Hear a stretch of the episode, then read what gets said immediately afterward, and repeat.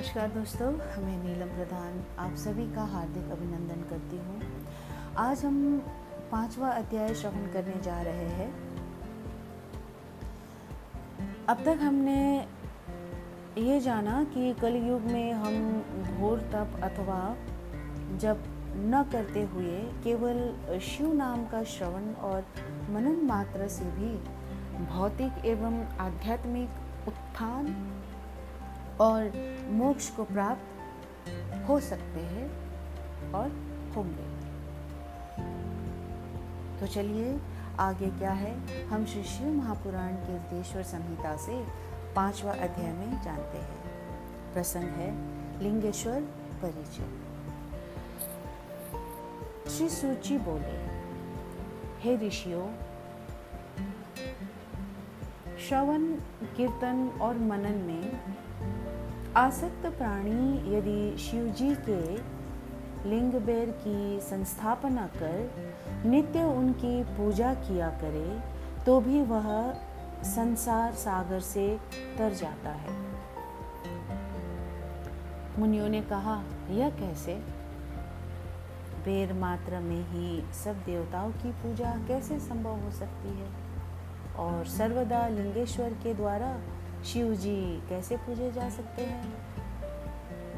श्री सूत जी बोले, हे मुनीश्वरों, इसके लिए भी स्वयं महादेव जी ने कहा है, किसी अन्य ने नहीं। मैंने श्री गुरु मुख से यही सुना है कि एक शिवजी ब्रह्म रूप और निष्कल, अर्थात कला रहित और कला सहित भी है। इस निष्कल में निराकार लिंग की प्रधानता है। परंतु वे सभी कलाओं से संयुक्त है, इसलिए शिव का साकार वेद स्वरूप भी हो जाता है और इस साकार और निराकार से ही शिव जी ब्रह्म संज्ञक भी हो जाते हैं। इसी से लोग उनके दोनों स्वरूपों की पूजा करते हैं। अन्य देवों में यह तत्व नहीं है। यही कारण है कि वे निष्कल लिंग रूप से पूजित नहीं होते। ब्रह्म पदवी तो केवल शंकर जी को ही प्राप्त है। इस वेदांत सार ओम प्रणव के लिए भी सनत कुमार जी ने मंदराचल पर्वत पर श्री नंदिकेश्वर जी से प्रश्न किया था, जिस पर नंदिकेश्वर ने यह स्पष्ट कहा था कि एकाकी शिव जी ही इस प्रकार पूजनीय है। कलापूर्ण भगवान शिव का बेर पूजन लोक सम्मत है और वेद ने जिसकी आज्ञा दी है। इस पर जब सनत कुमार जी ने लिंग बेर की उत्पत्ति पूछी तो नंदिकेश्वर ने कहा, पूर्व काल में जब ब्रह्मा और विष्णु में युद्ध हुआ तो उनके बीच में निष्कल शिव जी ने स्तंभ रूप में प्रकट होकर विश्व संरक्षण किया था और तभी से महादेव जी का निष्कल और सकल वेद जगत में प्रचलित हुए। वेद मात्र को देवताओं ने भी ग्रहण किया। इससे शिव जी के अतिरिक्त वेद लिंग से देवताओं की भी पूजा होने लगी और वही उसका फलदाता हुआ। परंतु शिव जी के लिए लिंग और बेर दोनों ही पूजनीय हुए।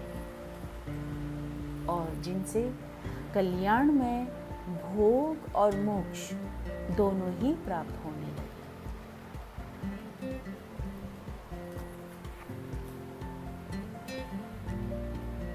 तो दोस्तों, आपने पांचवा अध्याय श्रवण किया। इस अध्याय के बारे में हम दूसरे अध्याय में विस्तार से बातें करेंगे।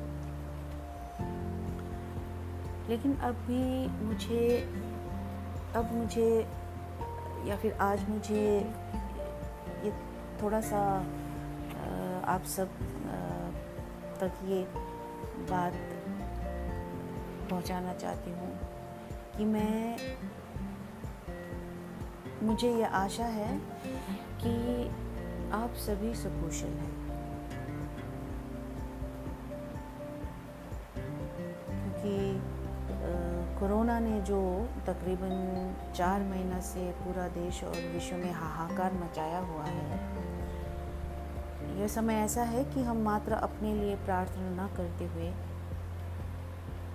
सारा संसार के लिए प्रार्थना करें। विश्व में जल्दी से जल्दी सब कुछ वैसा ही सामान्य हो जैसा पहला हुआ करता था।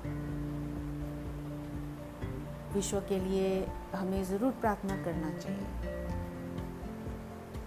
और यही मैं प्रयत्न कर रही हूँ। ये मेरा आप आप सब तक शिव महापुराण पहुँचाने का मेरा ये एक कारण भी है। अगर किसी के लिए कुछ ना कर सके तो एक,